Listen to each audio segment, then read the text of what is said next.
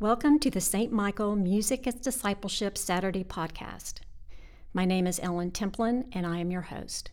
Each Saturday, a member from the St. Michael Adult Choir will share how a hymn or choir anthem has deepened their Christian faith. Today, I'm joined by Chris Wiley, who has chosen the hymn For All the Saints. Well, howdy from uh, Chris Wiley, a very uh, long time member of the St. Michael and All Angels Church choirs. And uh, I'm really excited to be able to uh, connect with uh, the larger parish and discuss uh, the music uh, for the upcoming celebration of All Saints. And in particular, in our hymnal number 287, the tune is Sine Nomine, composed by the highly acclaimed Vaughan Williams who you'll find his name throughout our hymnal and throughout uh, a lot of Anglican sacred music.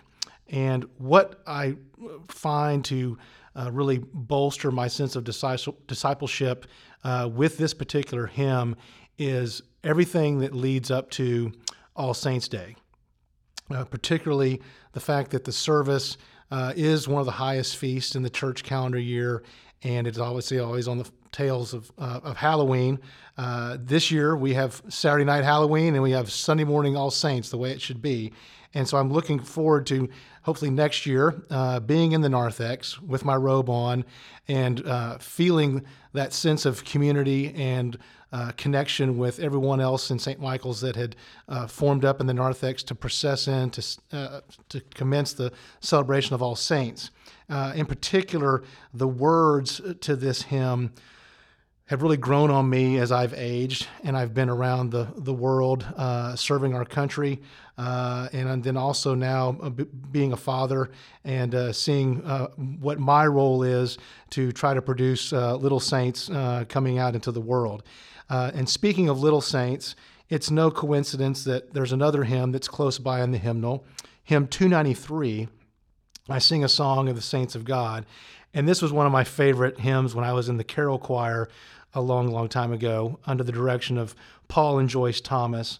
And as I'm speaking with you now, I'm holding a hymnal that was given to me by Paul Thomas on my completion of 12 years of service in the St. Michael choirs. And so the, the oceanic sense of the years of, of my time at St. Michael's, this book bearing an inscription written by the man that uh, I was so lucky to be one of his pupils and students uh, means a lot to my discipleship because it's Paul and his his way of not only teaching us how to sing, but also to deepen our faith. And he would, at the varying levels of age and experience as choir members, he would minister to how the music was important to us. And he could communicate that in a way that was uh, very uh, personal from his own upbringing uh, with uh, being on the organ bench in an early age and then also then with him being a father and uh, and, and and and knowing uh, that we were all uh, children of his, even though we weren't his biological children, but specifically to the to the lyrics in uh, 287 and the tune. The tune is just it's amazing. I will not attempt to try to sing a cappella on the podcast, but I would definitely uh, ask you and invite you to sing along uh, with your full heart and voice tomorrow during the 9 a.m. service the the verses uh, they they kind of grow in their uh, level of, of magnitude and the struggle. But then as the struggle increases in the in the lyrics, I also see the fact that there's this building towards this climactic optimism of life eternal. And so when I think about the reason why I brought up hymn 293 is hymn 293 is a good hymn for children because it shows them that through through a, a younger lyric that there's opportunities to be a saint while on earth. And it's a very present, like there's saints all around you. Just look around, you'll see them. You can read about them in the Bible, but they're also in trains or in lanes or in shops or at tea.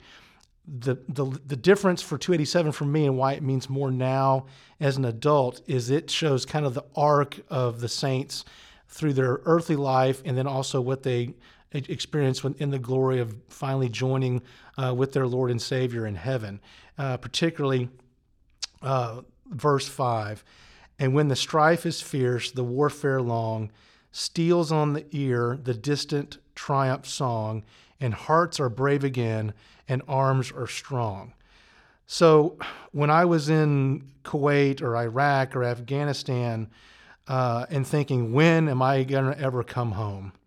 Uh, these types of verses, and then hearing that tune in my head because I wasn't anywhere close to a pipe organ, would give me the fortitude to not only see myself through the next day and the next week and the next month, but also help to uh, encourage my, my comrades in arms to do the same.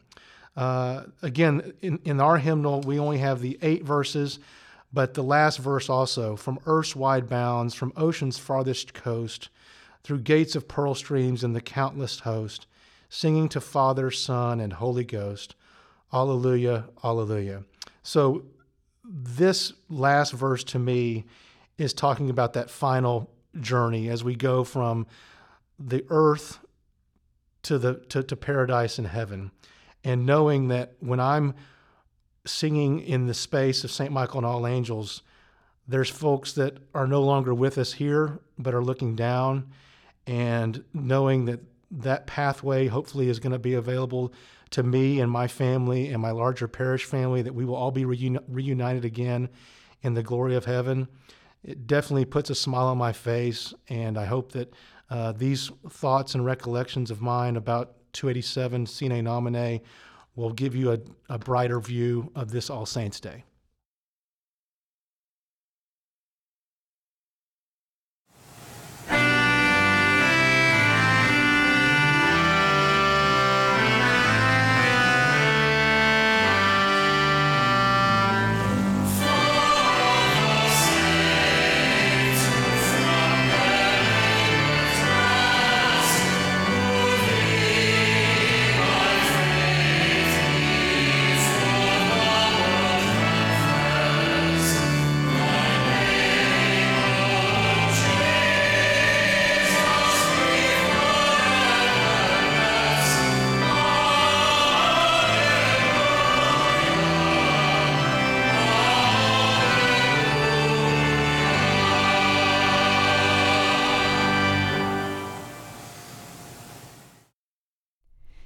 Please join us tomorrow morning at 9 a.m. for our live webcast service from St. Michael and All Angels Episcopal Church, where we will sing the selection as part of the service.